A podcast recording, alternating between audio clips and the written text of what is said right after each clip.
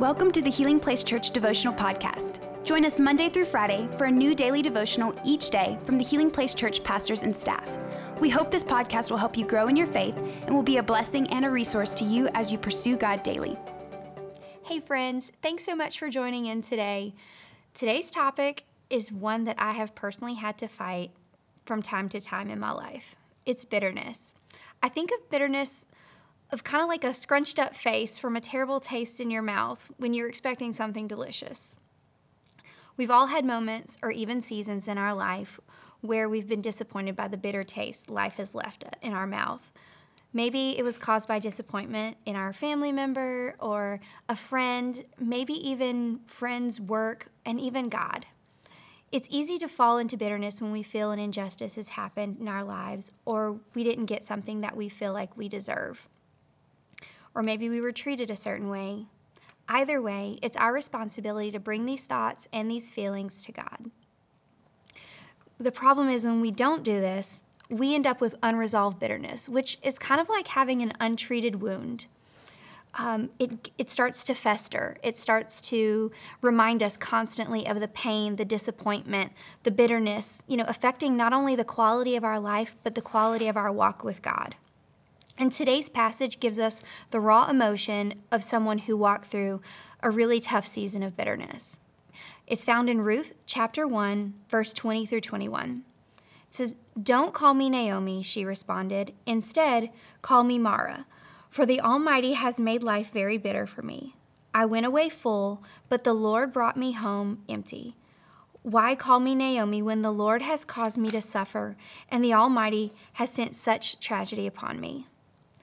A little context for this story includes Naomi traveling from Israel into the land of Moab with her husband during a time of famine. They were concerned about being able to have enough food for their family, so they left Israel and went into Moab. But in that time, Naomi lost her husband and her two sons. Things got so bad in her life that she decided to change her name from Naomi, which means pleasantness, to Mara, which means bitter in the Hebrew. Naomi believed that God was causing all of this pain in her life. What a lie that the enemy tries to tell us. You know, I remember sitting in a service, actually in different t- different services because I've heard it a few times, but it's something that we need a reminder of. Pastor Mike has said God doesn't cause our pain, but he does redeem it. Sometimes maybe it's our own choices that create pain in our life. Maybe it's the choices of others. Sometimes we walk away from where God has called us to be and open the door for struggles that we may not have walked through um, otherwise. The good news is, whether our pain comes out of our own actions, the actions of others, God gives us guidance on how to overcome any bitterness that could try to develop inside of our hearts.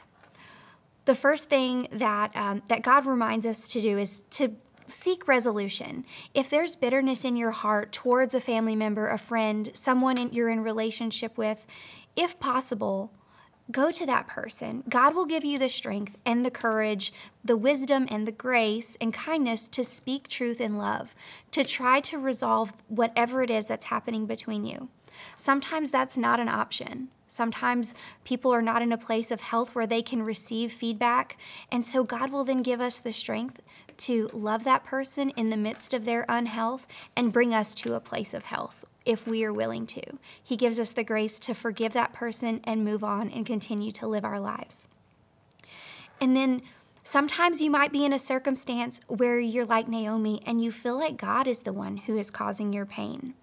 Something that we recommend is remembering and rehearsing.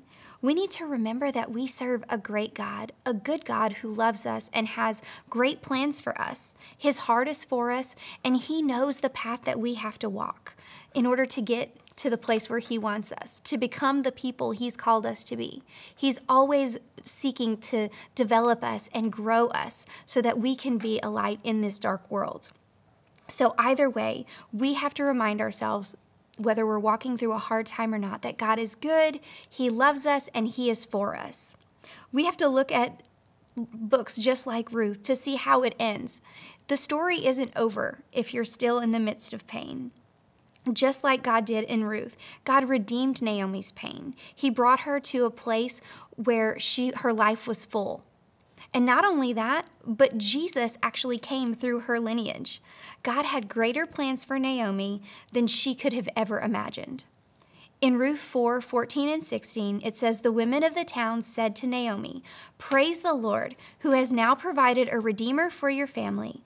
May this child be famous in Israel. May he restore your youth and care for you in your old age, for he is the son of your daughter in law, who loves you and has been better to you than seven sons.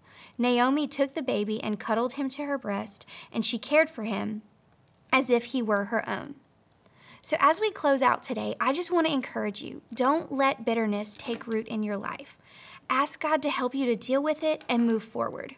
Remember, your story is not over. Don't place a period where God has placed a comma. And if you need additional encouragement, read the book of Ruth today. Begin to remember and rehearse the ways that God has already come through for you in your life so far.